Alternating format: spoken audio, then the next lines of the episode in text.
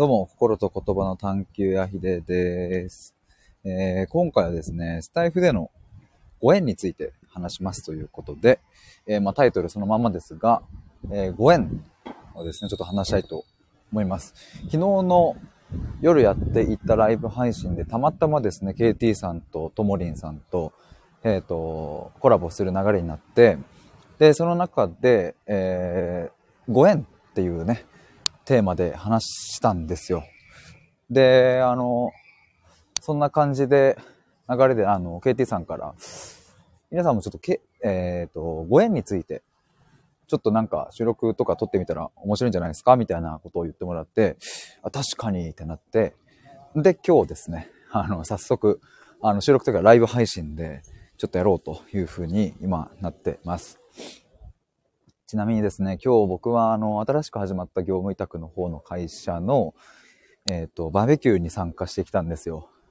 で、バーベキュー行った後にですね、そこで知り合ったま一人の、えー、僕と同い年の男性と、ちょっとなんか仲良くなって、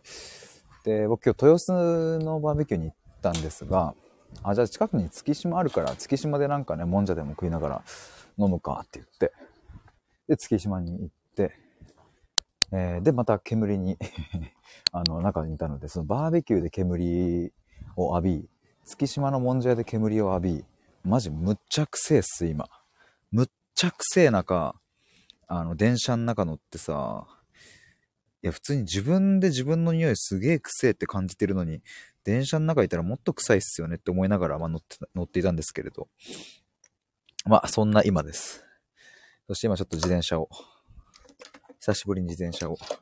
ちょっと弟のチャリを借りたんですが。まあ、あの、ちょっと本題に入りたいと思いますが、えっ、ー、と、スタイフでのご縁について、まあちょっとお話ししたいなと思うんですけれども、まあ皆さんもですね、あの、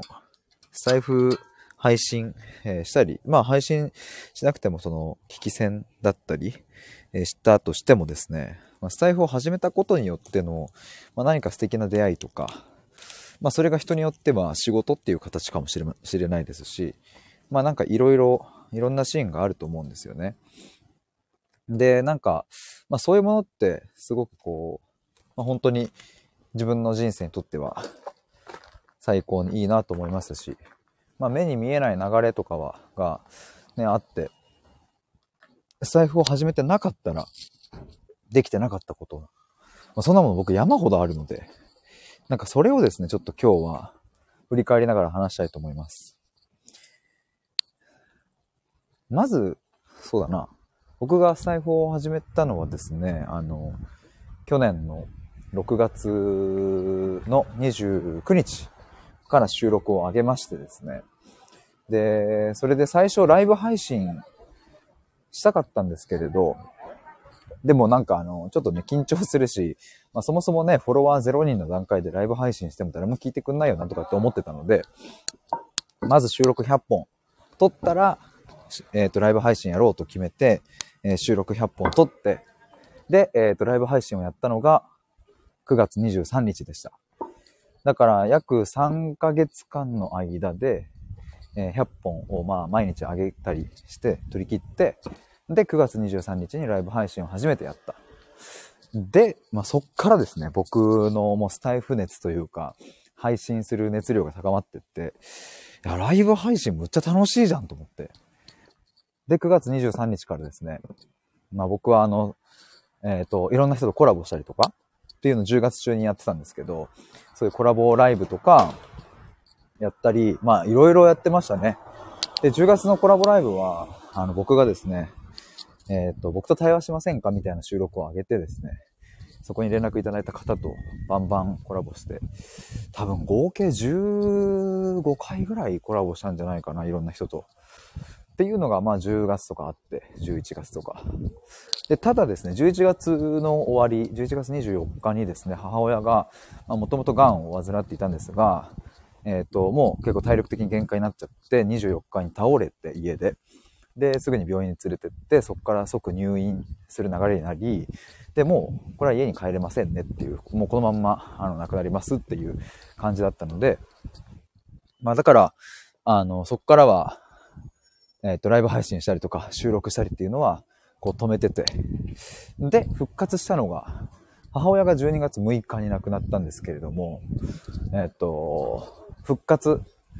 再度配信をし始めたのが12月の10日だったかな。10日に久しぶりのライブをやって、で、またそっからですね、えっと、ちょこちょことこう、ライブ配信やり始めて、で、12月、去年の12月、まあ母が亡くなった後からですね、えっと、対話コミュニティというのをやろうと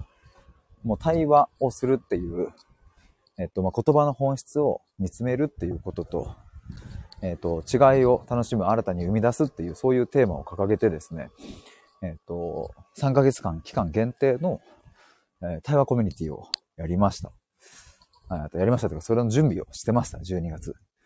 で、12月の後半に、えっ、と、翌年の1月、まあ、2022年の1月から、3ヶ月間限定で対話コミュニティやりますみたいな告知を出してですね、まあそれで、えっ、ー、と、合計7人だったかなの方に入っていただき、えー、まあ当時は月額500円をいただいてですね、まあ3ヶ月間やりきったわけですけれど、まあそんな感じの流れですね。で、僕なんでこのスタイフのちょっとご縁について話すっていうので、今このざっくりと僕が始めた時からの話をしたかというと、あの、もうその日頃聞いてくださってた方とかが、僕の対話コミュニティに入ってくださったり、まあ、例えば対話したいって言ってくださったり、やっぱね、あの、まあ、と一緒に仕事をするってことになったりとか、いろいろそういうのがあるんですよね。あ、ココアさんこんばんは。どうも、連日ありがとうございます。昨日も、徳までありがとうございました。昨日ちょっと話していた、まあ、ご縁についてちょっと今、あの、帰りがてら、歩きながら話しております。そう、なんかね、あの、対話コミュニティに入ってくださった方も、あの、皆さんスタイフつながりでしたし、えっ、ー、と、今やっている探求アトリエというコミュニティもですね、基本的には9割方スタイフですね。とか、まあ、メンバーシップに入ってくださった方もえー、まあもちろん、あの、スタイフですし、まああの、対話の予約、あの、無料体験を受けてくださったり、実際に、あの、僕の対話のチケチケットというかね、その料金を払ってくださったってる方も、やっぱりスタイフですし、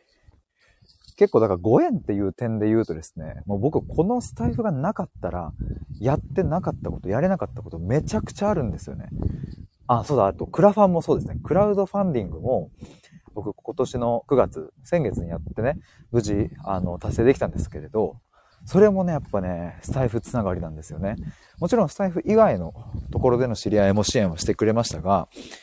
えっ、ー、と、スタイフの方の支援がね、多分、ほぼほぼ8割方占めてるかな。とか。だから、あの、スタイフやってなかったら、やってないことな、もう多分山ほどどころか、基本的に今の僕の活動のベースになっているのは、やっぱり財布なので、だからご縁っていう言葉をもうはるかに超えてるっすよね。なんかもうベースになっちゃってるので、って話しながら思いました。だからもうその中でも本当にこう、ね、コラボしていただいた方とかね、えっ、ー、と、なんかその僕の、うん、まあそれこそベースを作る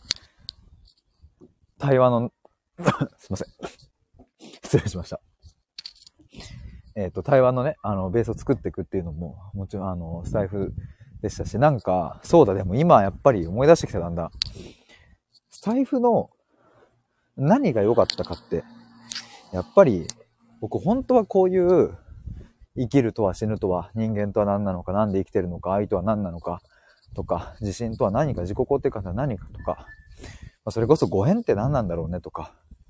なんかそういう話を本当はもっとたくさんしたかったんだけど、まあそれが、あのー、既存の友達というかね、大学時代の友達とかとはそういう話はやっぱりしてこなかったし、高校時代も中学時代も別にしてこなかったんですよね。でも本当はそういう場所を求めてて、えー、潜在的には求めていた。でもまあそんなもの到底無理だと思っていたから、まあもうそれは諦めてて、だから、スタイフを始めて、その、去年の9月23日からライブ配信を始めて、なんか僕がね、暑苦しくわーわー話してると、すごく共感してくださったりとか、たくさん聞いてくださったりして、あ、これ話していいんだみたいな。こういう、なんだろうな。あの、見、見方を変えれば、えっ、ー、と、そんなこと考えたってしょうがないじゃんって言われてしまうようなことを話していいんだって思えたっていう。多分それがね、僕の今のベースを作っているし、えっ、と、人と人とのつながり、ご縁をいただいているなって思うんですね。だから昨日ご縁っていうところを話した、話していたんですけど、やっぱりご縁って、えっ、と、運とか、うん、っていう要素も、まああると思うんですが、その運を作り出すのは結局自分の発信だったりとか、発信っていうのはつまりその SNS の発信とかっていう、え、それだけの限定しているものではなくって、人にちゃんと話すっていう。自分の信じてるものはこれでとか、話したりする、するっていう。で、それこそ、なんだろうな、まあ夢って言うとちょっと広がっちゃうかもしれないけど、うん、こんなことやってみたいんだよねとか、今はまだまだ全然足りないんだけど、理想としてはこういうのを目指してるんだよねみたいなそういう話を、まあ、いかにするかっていう。これがやっぱり自分にとって不思議な縁を持ってくるだけの力を生み出すし。って考えると、もはやご縁っていうのは、うん世間でいうご縁っていうのは、もし、もは、もはやご縁ではなく、もう確定事項なのかもしれないっていうふうに思うくらいなことだなと思うんですよね。ココアさん、身近では、なかなか深い話できないですよね。そうなんですよ。本当にそうなんですよね。だからまあ、そういう点ではすごくここがありがたくって。だからまあ、ここでね、すごくこう、僕にとっては、あの、まあ、命の話だったりとか、そういうところもたくさんさせてもらって、だから繋がった人たちがいるし、だから僕のコミュニティに入ってくれたり、だから僕と対話したいって言ってくれる人がいたり、ま、だから僕はこれからも対話とか考えることとか、そういうのをベースにして活動していきたいと思うし、うんもっと言うと今は、あの、自分を探求する自己探求、自己分析、そういう分野で、ちゃんと自分のサービス作って、届けられるようにしたいなって思うし。だからもうご縁で言うとね、なんか、もうご縁って表現していいのかって思うぐらいの、本当にそういうなんか、つながりをいただいてるなって思いますね。だからなんだろうな、本当に、僕あの、ちょくちょく、その、スタイフでライブするときに 去年もずっと言ってたんですけど、マジで運営ありがとうというか、作ってくれてありがとうって本当に思う。これがなんかどれだけ僕の力になったか。で、やっぱりこうして言葉にできると、今日ここで話したことって、また誰かに話せるんですよね。だから最初僕はその30歳で本を出したいみたいなことを心の中で思っていたけど、それをね、どっかのタイミングでうん、誰かに言って、そうすると、最初は恥ずかしいし、そんな無理だろうって自分でも思ってしまうけど、でもなんだか、いけるかもしれないっていうふうに 思って、それをまたちょっと別のところで話せたりとか、なんかそういう連鎖が起きてくると、それがやっぱね、縁を引っ張ってくると思うんですよね。今日僕、ちょっと冒頭でも話したように、今実はあの業務委託で、いろいろキャリア支援のそういうセッションとかをあの、まあ、毎週毎週ですね、こう、あの、生徒さんにセッションして、っていうので、えー、それで今収入を得ていたりするんですが、そこの会社の、えっ、ー、と、今日バーベキューに行ってきたんですね、初めて。そういうなんかオフラインの集まりは初めてで。で、まあまあなんか楽しかったなって感じなんですけど、そういうのも、これも大学時代の僕の友達が、えっ、ー、と、紹介してくれたんですよ。で、なんで紹介してくれたかというと、僕がですね、あの、自分のインスタアカウントで、えっ、と、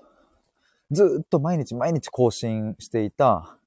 えっ、と、ノートのブログ記事を、まあ、インスタの方にもずっと上げ続けてたんですね。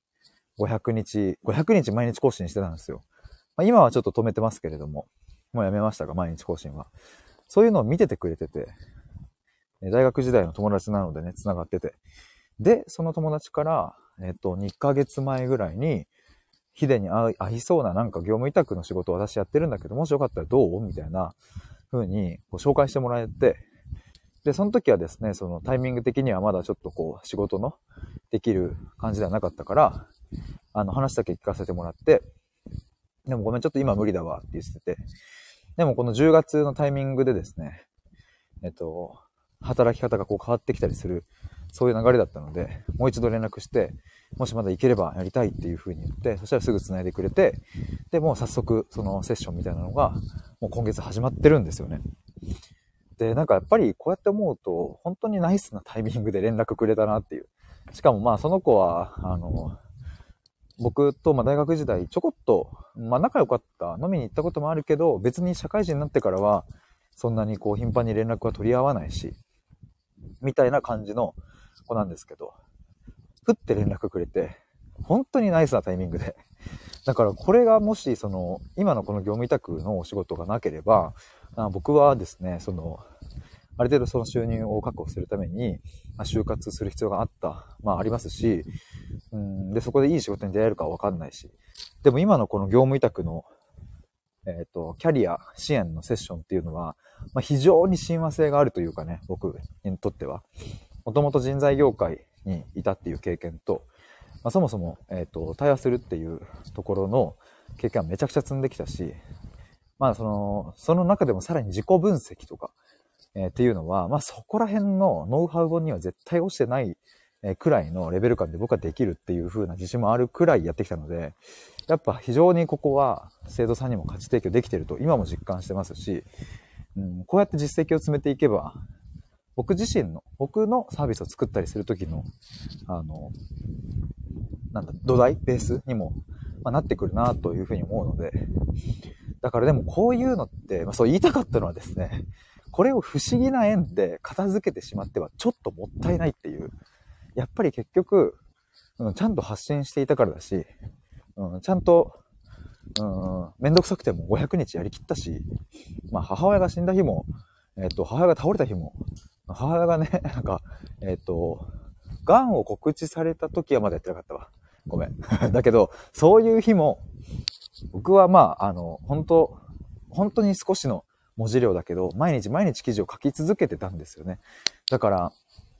まあ結局そういうのを自分で生み出すっていうのは非常に大事な視点だなと思いますね。ココアさん見てる人は見てるんですねって。そう、本当にそう。だからやっぱ運がいいですっていう人は結構いろいろやってると思うんですよね、なんか。で、確かに不思議なタイミングでそういうのってやってくるし、まあそれこそ僕も、この業務委託の話が、じゃああと3ヶ月遅れてやってきてたら、えっ、と、僕はきっと他の仕事を探してて、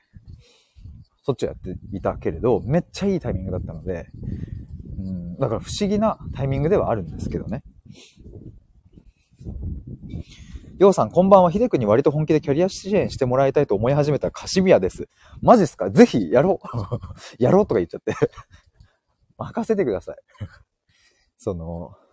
もう自己分析とかもマジで得意だし、うん、なんか、えっ、ー、と、面接対策とかもめちゃ得意だし、まあ、業界の、その、細かい知識とかは、まあ、正直僕はそこはプロじゃないですね。なので、そこは一緒に調べたりとか、する必要がある。まあ、けれども、僕、リクルートスタッフィングという会社で営業してる時に、もう、業界問わずいろんな会社を担当していたので、例えばベンチャーの動きこうだよねとか、えっ、と、もっとこう、老舗企業というかね、こうゆっくりしてる企業の流れこうだよねとか、大体そういう社内事情みたいなのも、まあ、当時1年半営業やってたので、ある程度把握はしてるし、だから結構ね、そこら辺のエージェントさん使うだったらぜひ僕にその自己分析のところから任せてほしいと思います。だからちょっとそういうサービス作りたいっすね、なんか。すいません、なんか熱くなってしまった。ててさん、こんばんは。岩さん、ててさんと同時って。同時だけど負けた。越後製菓並みにっていう。正解はパコン、越後製菓っていう。小学生の時、それめちゃめちゃやってました、僕。何にも面白くなかったんだけど、当時は面白かったんですよね。越後製菓。ちょっと、なんか、なんか息切れてるね。あ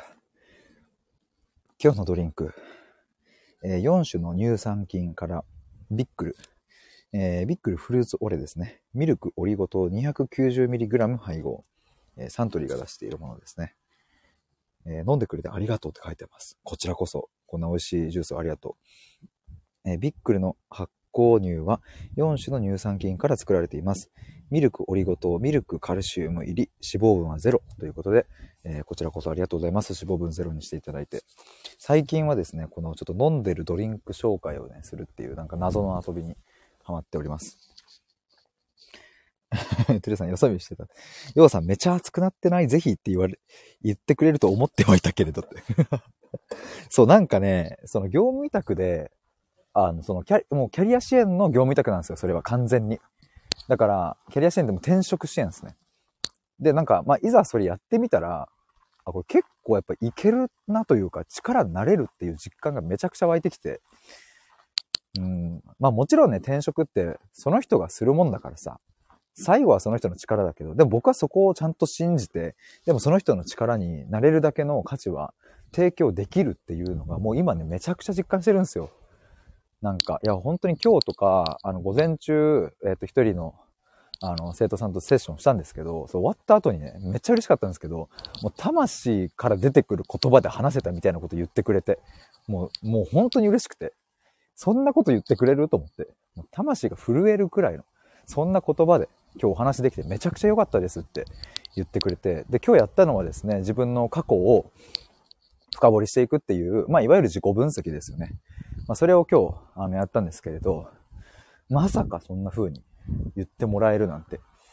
でもまあ、その生徒さんも、もう本当にめちゃくちゃ満足してくれて、なんかそういう実績というかね、あの、今、仕事でやれてるので、これ別に個人でもできるくねっていうか、いや、むしろ僕そういうところ強みだから、全然使ってきゃいいじゃんっていうふうに自分に対して思ったっていう。ということでちょっと熱くなっちゃっております、私。だから、あの、まあ、例えば、なんだろうな。まあ、その、もう年収で言ったらさ、もう1000万超えてますみたいな。でももっともっと、うん、自分の年収上げたい、スキル上げたいみたいな。まあ、超、まあ、超でもないか、アッパー層の人たちは、うん、もしかすると僕は、あの、対応できないのかもしれない。まだ。そこまでの知見はないのかもしれない。けれど、えっ、と、まあ、僕と同世代だったりとか、えっ、と、社会人1年目から2、3、4年目とかくらいの方とか、まあ僕同世代だったら5年目とか4年目ぐらいか。まあでも30代くらいであればもう全然いけるって感じ。まあやっぱね、結構ね、話すると思うのはもうみんなね、なんか、転職に迷ってるんじゃなくって、えっと、過去からの 親との関係性とか、結局そこがいろいろ自分の、うん、気持ちに蓋をしてたりして、結果そこが原因になってたりするからね。そこを一緒に見てって、それをどうやってキャリアにつなげていくかみたいなことやってるんですけど。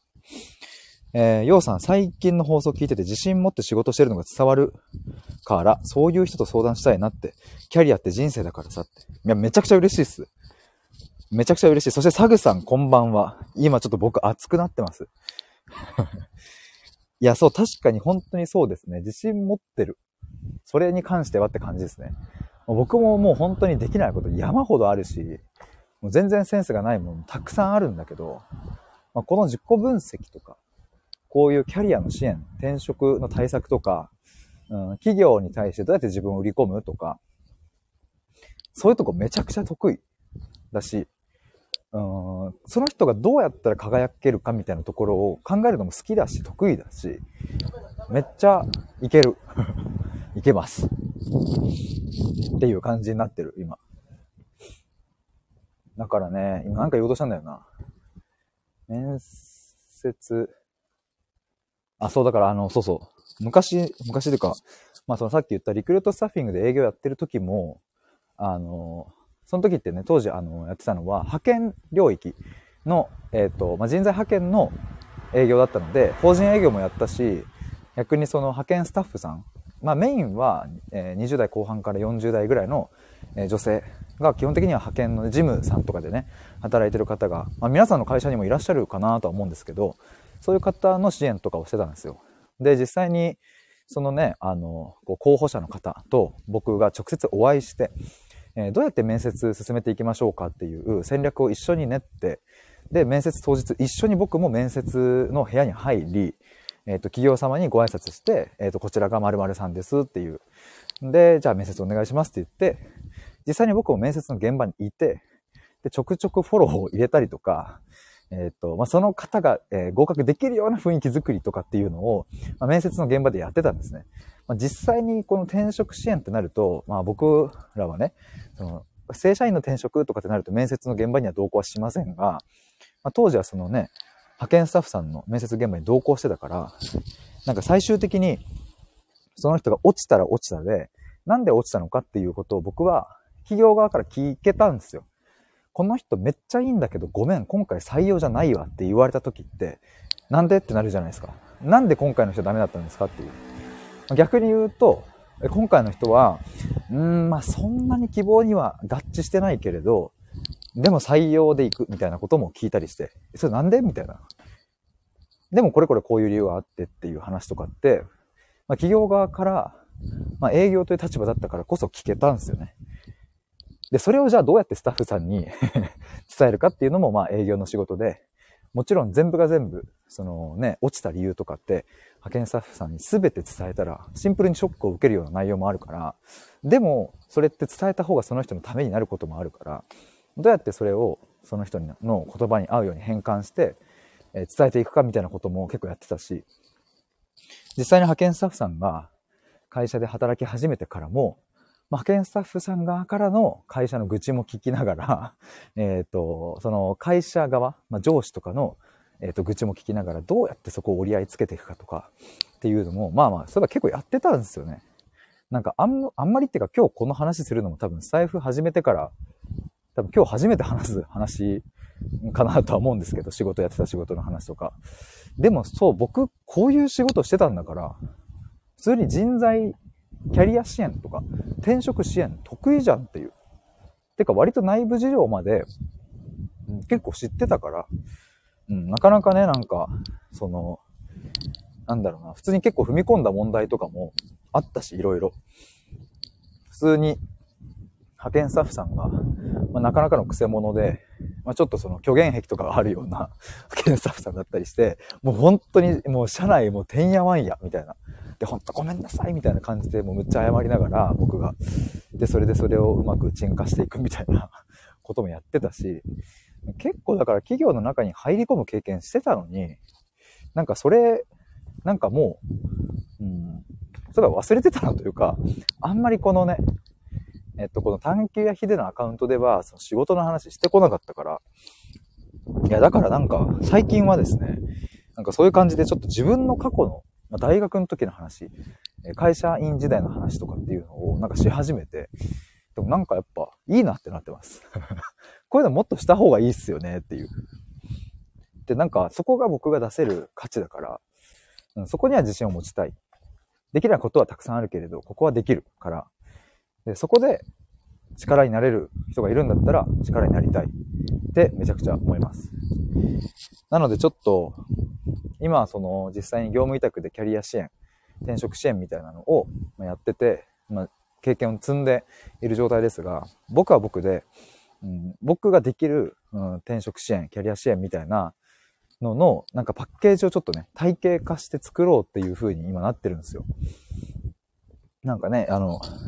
キャリア支援します、転職支援します。で、なんか、じゃあ10万で契約します、みたいな。いやいや、結局何すんのって話になると思うので、うん、なんか自己分析とか、うん、その次に一緒にじゃあ企業、どこの企業とあなたがマッチしているのかとか、うん、じゃあその企業に対してどうやって自分を売り込むのとか、で、じゃあ落ちたとしたら、その落ちた原因なんだっけとか、なんかそういうのとかも一緒に伴走しながら、キャリア支援していくとかって、ちゃんと仕事にしてみたいなっていう風なのが、ちょっと出てきました。こんなこと思うなんてっていう今日のこのスタイフでのご縁について話しますっていうテーマですけれど、こういうのもだから、そう、面白いですよね。僕、こんなことを思うなんて、2週間前にもまあ1ミリも思ってなかったんですけれど、いざ自分が今月の10月の17日からかな？だったと思うんですけど、業務委託がスタートして、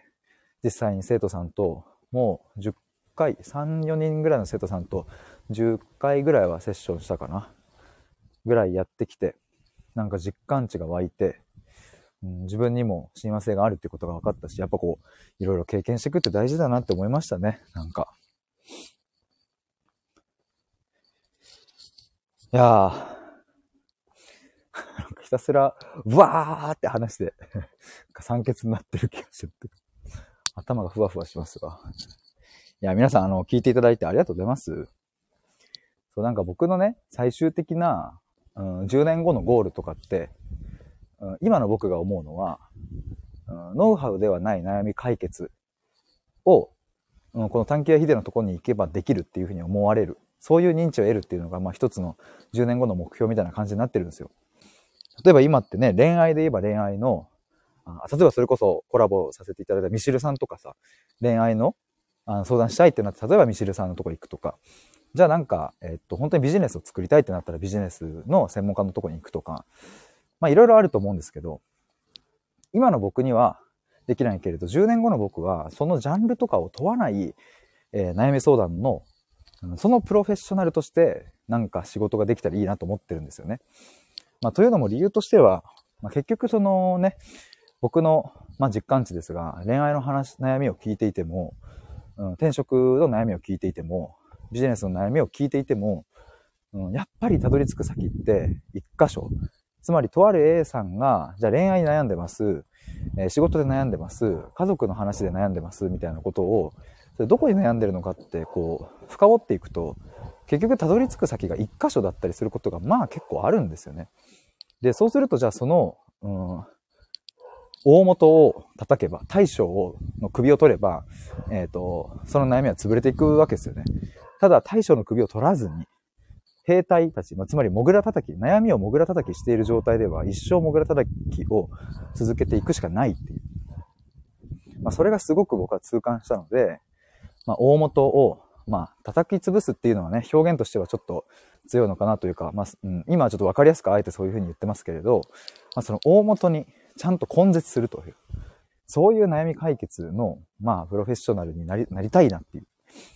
だからなんかこう、とにかく何か行き詰まりがある、悩みがあってどうしようもこうしようもいかない、解決できない。本を読んでも YouTube を見ても、講演会に行ってもセミナーに行っても、うん、それこそもう何かプロ、専門家に相談しても、全然拉致が開かないっていう人に来てほしい。そんな人の悩み、解決なのか、その相談をしたいなっていう。感じになってます。KT さんこんばんは。あ、このテーマって、そう、昨日 KT さんと夜、えともりんさんとお話をして、で、KT さんがご縁について話してみてくださいよって言われたので、早速今日ちょっとご縁についてテーマでやってみてます。ようさん、自分と親和性の高い仕事がしたいので、それだけが望み。高望みとも言われるけれど、必ずどこかにあると思うんだよね。自分の居場所というかフィットする現場。うん。超思う。めちゃくちゃ思います。だからやっぱりその、結局でもさ、むずいじゃないですか。なかなか出会わないじゃないですか、そういう仕事ってさ。で、なんか本当に僕も人材業界にいたので、すごいその辺闇だなと思うのは、やっぱりね、人材業界の、その、営業マンとかも、まあやっぱり営業なのでね、数字を追わなきゃいけないから、多少ね、多少の誤差があっても、おすすめするんですよね。いや、なんなら、誤差ありまくっててもおすすめするわけなんですよ。あなたにはこの企業が合うって言って。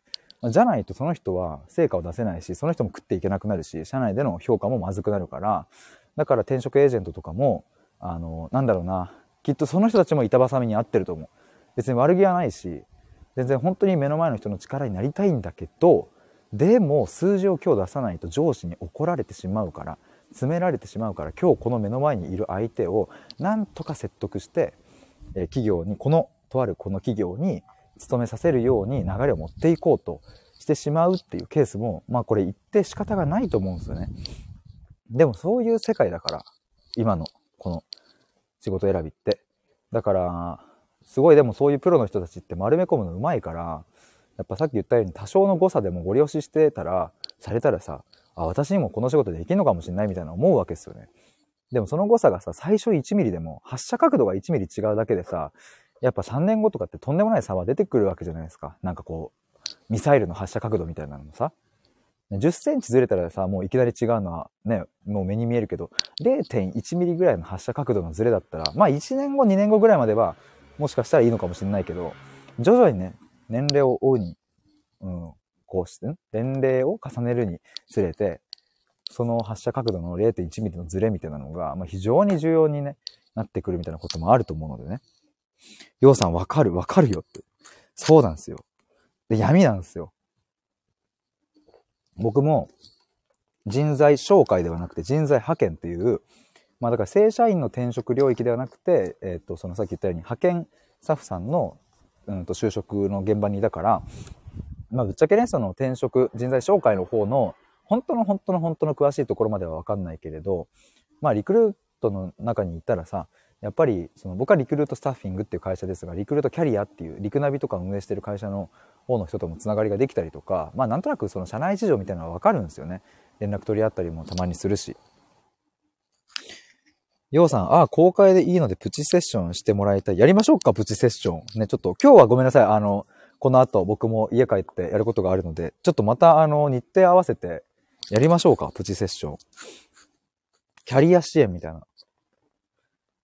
ぜひやりましょう。そう僕もね、でもやっぱ当時人材業界にいて、そこら辺がすごいね、葛藤あった。めちゃくちゃ。この目の前の派遣スタッフさん、えっと、40代でお子さんがいらっしゃって旦那さんいて、えっと、お金を何とか稼ぎたいと言っているこの派遣スタッフさんの将来を考えるならば、この会社に入らない方がいいっていう直感も働いた時にさあどうするっていう 僕としてはうんその派遣スタッフさんがこの会社に入りたいと望んでいるからそのまんまねあじゃあこの会社で決めましょうかって言っちゃってもいいけれど本当にその人のことを思うのであればちょっと待って多分ここじゃないと思うっていう自分の経験則からちゃんとその答えを導いて、えー、こっちの会社にしましょうっていう提案もできるっていうシーンはまああるんですよね。そこでさ、うん、やっぱり葛藤するのは僕もね僕もやっぱり今この会社員の一員だし僕も数字を追ってるし、僕もその数字が僕のお給料に反映されるし、評価に反映されるし、僕の人生もあるから、超葛藤するんですよね、そこは。で、だから派遣スタッフさんの人生を優先するという選択肢を取った瞬間に、えー、僕の評価が下がるっていうことが確定するっていう瞬間もある。だから、まあ、それは別に人材業界に限らず、そういう、なんだろうな、板挟みというかね、ジレンマに合ってる営業マンとかって全然いると思うんですよね。だから、まあよく、あの、PR 系の人とか、その、なんだ、コンセプト作ったりする人とかも、あの、マーケターとかの人とかもそうかもね、なんか、依頼してくる企業はこうやってね、告知してほしいと言うけれど、で、こっちの企業はこう言うけれど、みたいなね。なんかそういうのあるんですね、だから。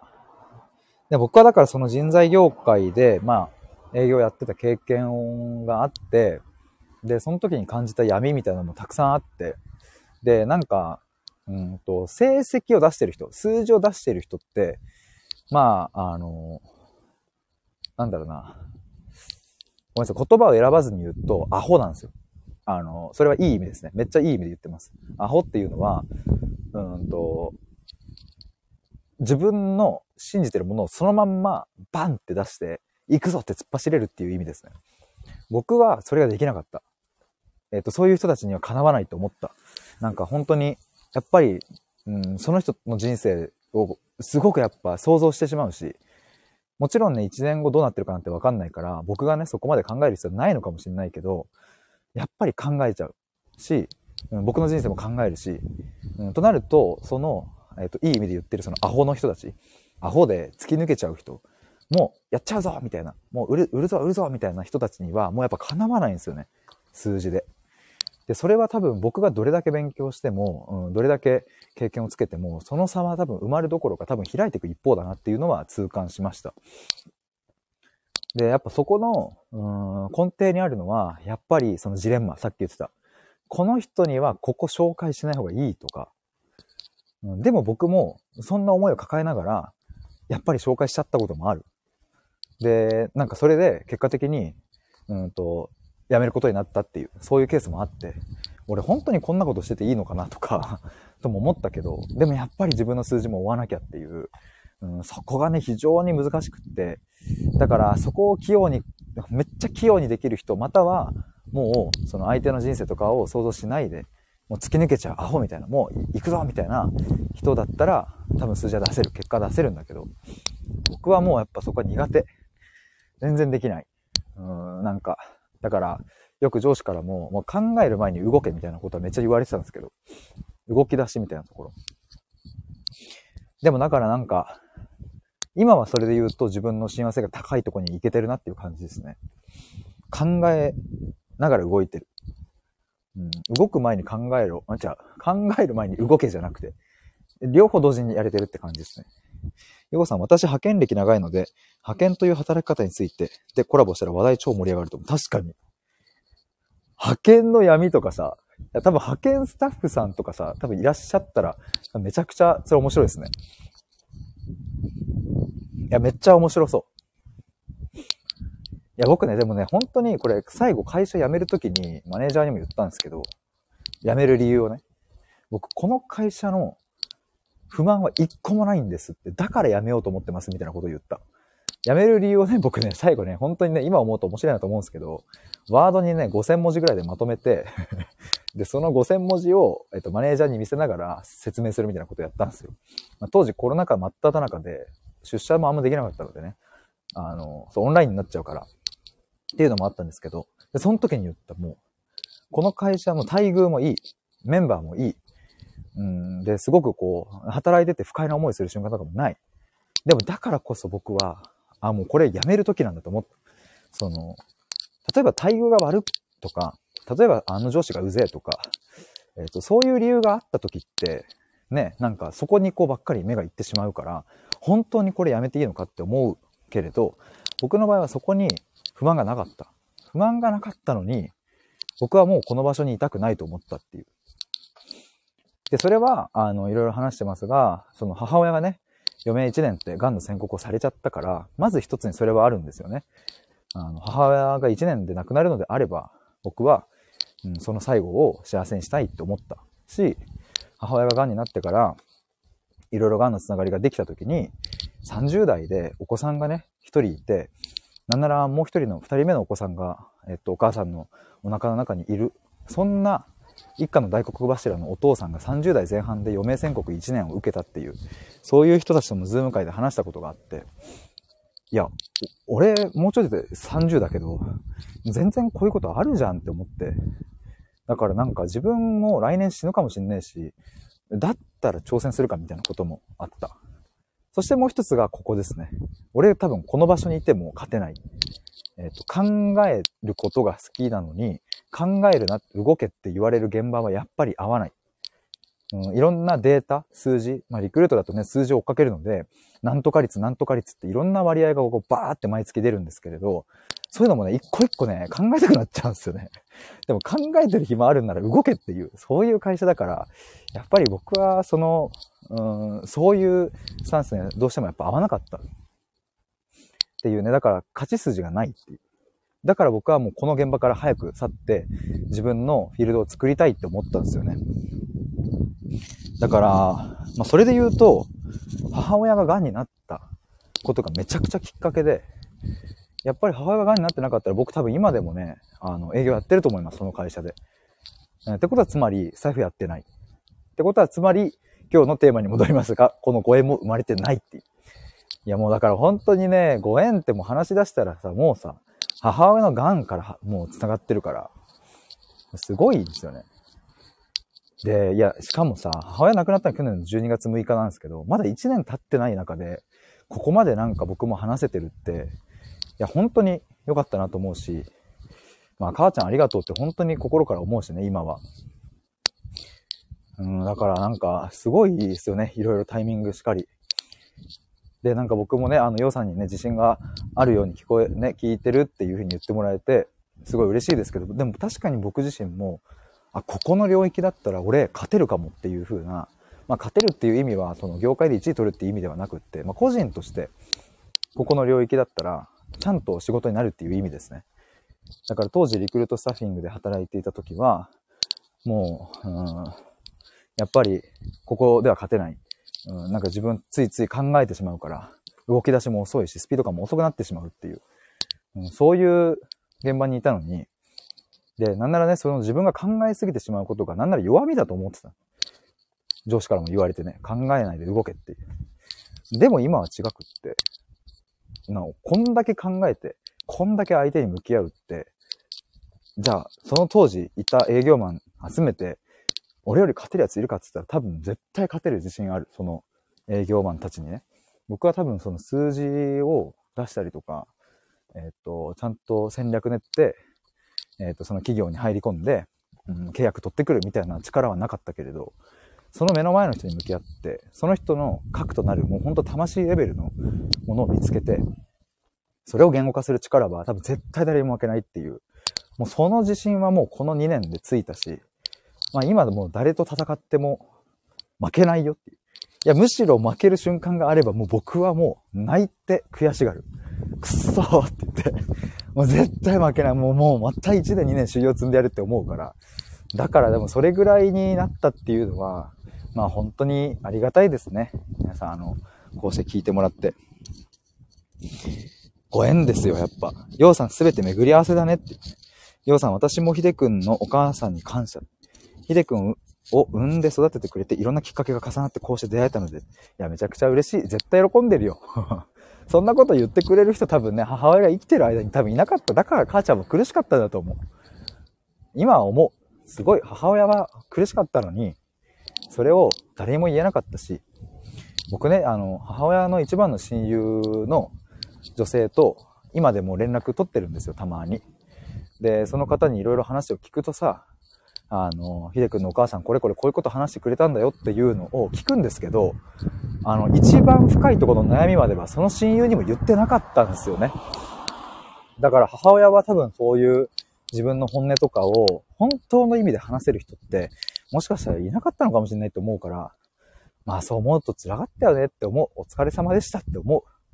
だからまあ、60歳の誕生日で亡くなりましたけど、まあね、早めの人生、全うするっていうのも、悪いもんじゃないのかなって、ね、なんか、ずっと苦しんでさ、90歳、100歳まで生きるっていうことがもし仮にあったとしたら、果たしてそれは幸せだったのかっていう。で、まあ母親の最後の瞬間はね、前にも何度か話しましたけれど、本当に幸せそうな最後だったので、死ぬのがもう怖くはないっていうふうに言い切ってたしね。だからまあ、うん、よかったなって思います。よさんありがとう。本当にそういうふうに言ってくれて。めっちゃ喜んでると思う。すごいなんか熱弁してしまったよ。僕あの、今何してるかっていうと、その駅から家まで帰るっていう、たったそれだけのあの、まあ、歩いてる散歩なんですけど、僕ね、普通に歩いて帰ったら多分10分で着くんですよ。今47分。約5倍。何してるかっていうと、家の周りをぐるぐるぐるぐる回ってる。7周ぐらいしてると思う、多分。で同じ人にも出会う。その、他にも散歩してるというかさ、なんか犬、犬散歩してる人がいて、さっき会った人とまたすれ違ったみたいな感じになってて。よさん、ええ？っていう。そう。またこいつやんっていう。しかもめちゃめちゃでけえ声で話してるからさ。多分その、いや、俺は絶対誰にも負けねえとか言ってる時に、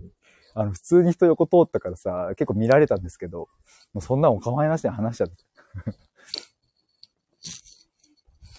いや、もうなんか火がついちゃいましたね。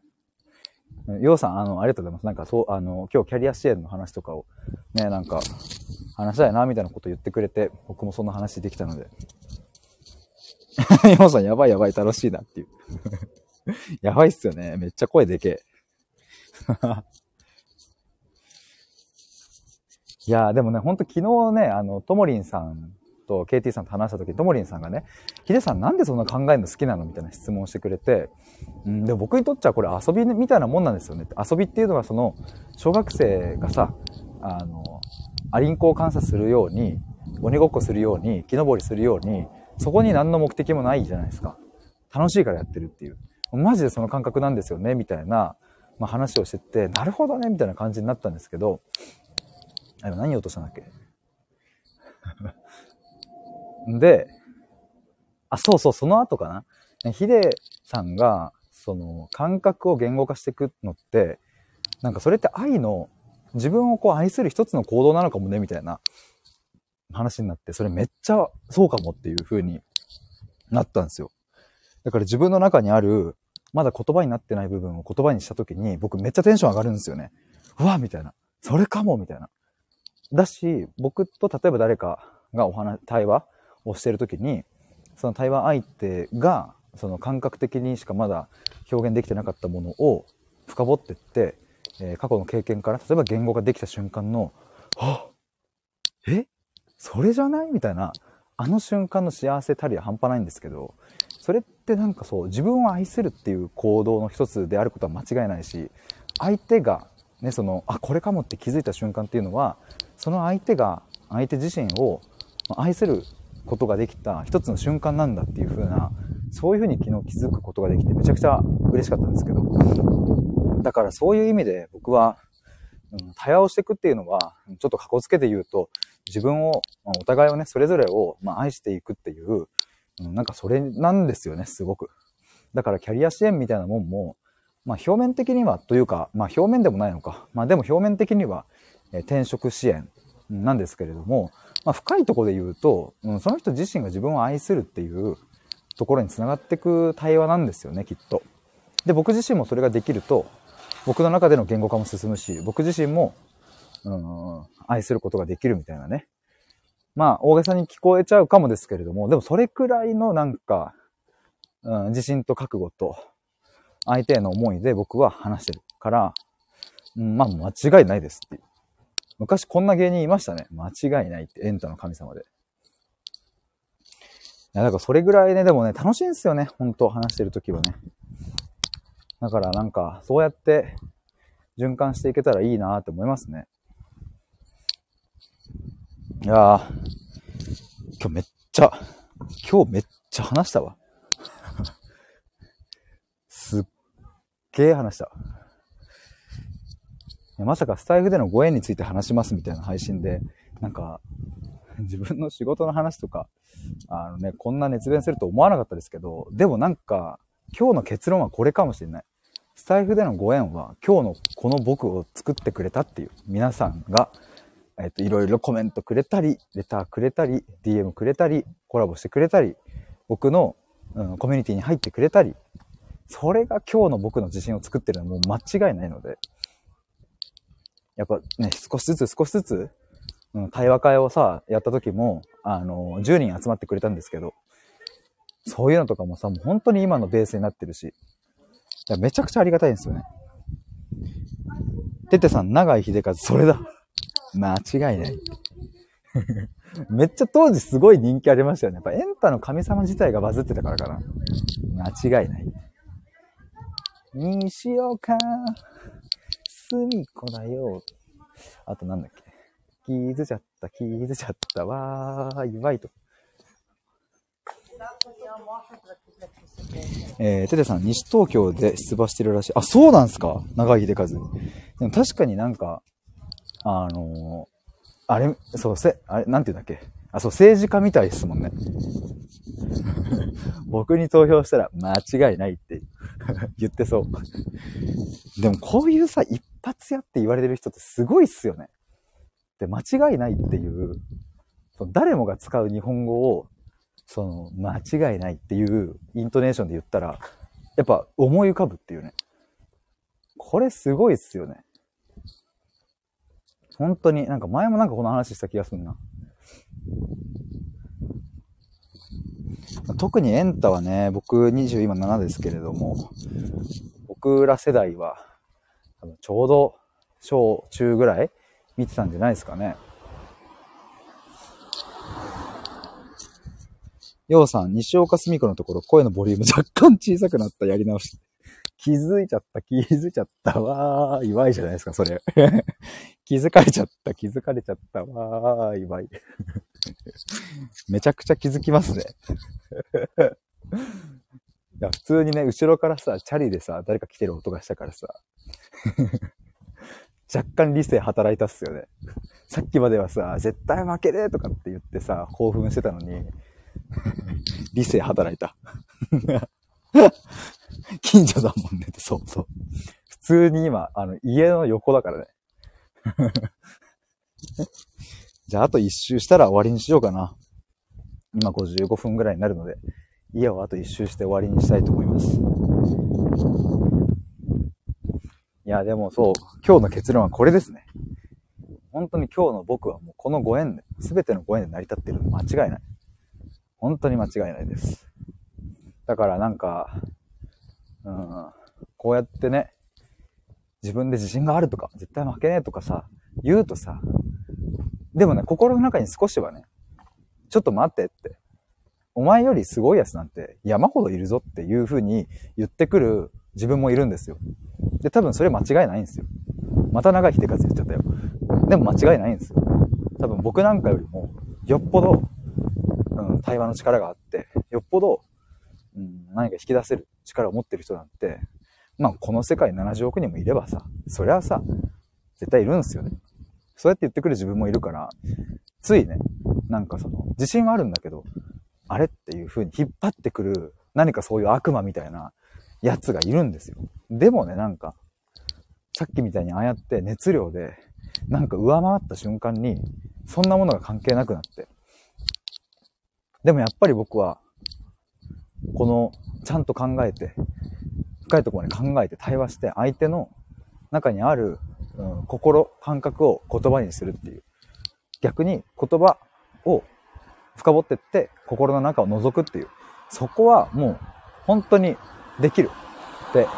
自信があるっていうふうに言い切った時に、そのなんか心の中にいる悪魔が、うん、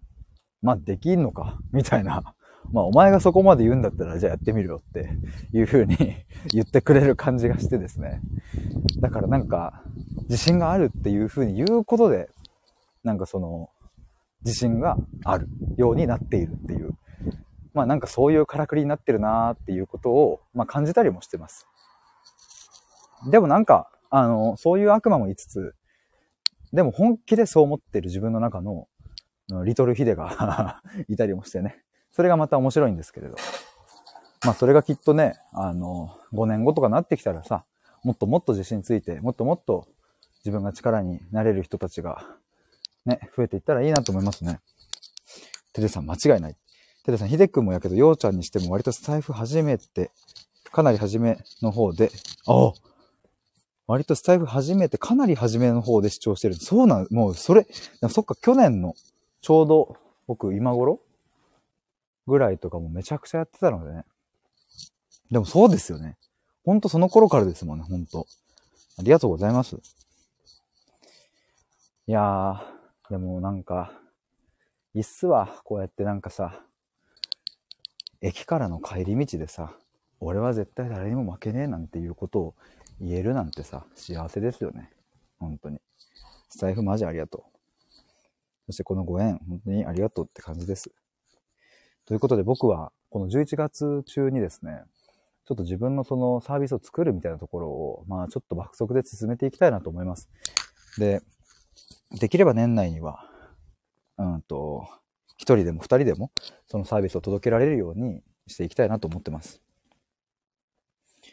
えっ、ー、と、ココアさん、他人と比較してしまうのよくわかります。でも自分がそれをやりたくて面白がってる人は魅力があります。そうですよね。いや、もう超ありがとうございます。本当にそうなんですよね。だから僕自身もある意味、今そこと、うん、ちょうど戦えてるってことですね。今までの僕は飲まれてたから、その、いや、お前自信あるっつったって、まあ、まだあれだろ ?20 代だろっていう。全然お前よりすげえやついるよっていうのを自分で自分に対して言っちゃってた。だからそもそも戦いの土俵にすら乗ってなかったけど、今は違う。それはあるけれど、俺よりすごい人はいるけれども、いや、俺も負けねえぞっていう。だし、もう、あの、なんだろうな。そのね、自分が得意な分野だったら、もう誰でもかかってこいやって思うぐらいに思えてるから、だからようやくその土俵に乗れたっていう感じですね。ようさん、理性的かつ客観的に見せかけている自分の中の悪魔を納得させるって時に大事なことだと思うっていう。ね。ほんとそうっすよね。ようさん、サービス、爆速、爆速ってことで 爆速で行きましょう。ちょっと11月前半に確定したいっすね。なんか。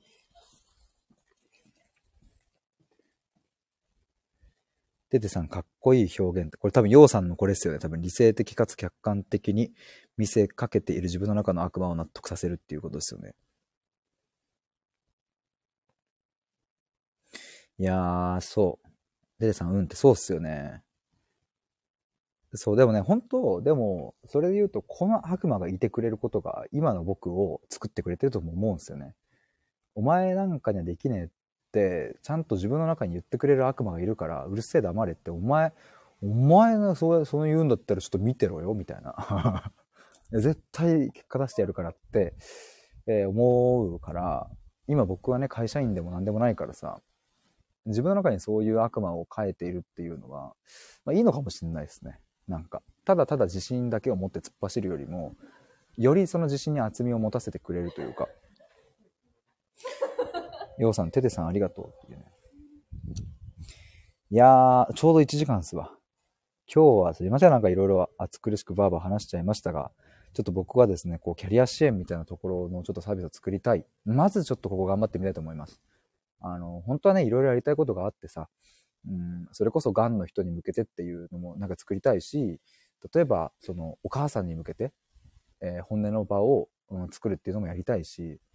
うん、なんかね、僕と同じように本音っていうものをどんどんどんどん蓋をして、感情に蓋をして、うん、まあ、ある種ロボットみたいな感じに、ね、なってしまったような人たちに向けての何かもやりたいし、やりたいことは山ほどあるんですけれども、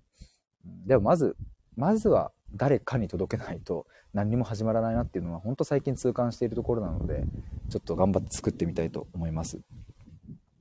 テテさん反骨心対抗意識を自分に向けるってかっこいいね。ああでもなんかそういう風に言ってもらえてちょっとまた認識できてちょっとスクショしとこう ようさん、ひでくんの家の外周めちゃくちゃ あるなって、熱く話してくれてありがとうって。もうね、そう、ほんと10周近くはしましたね。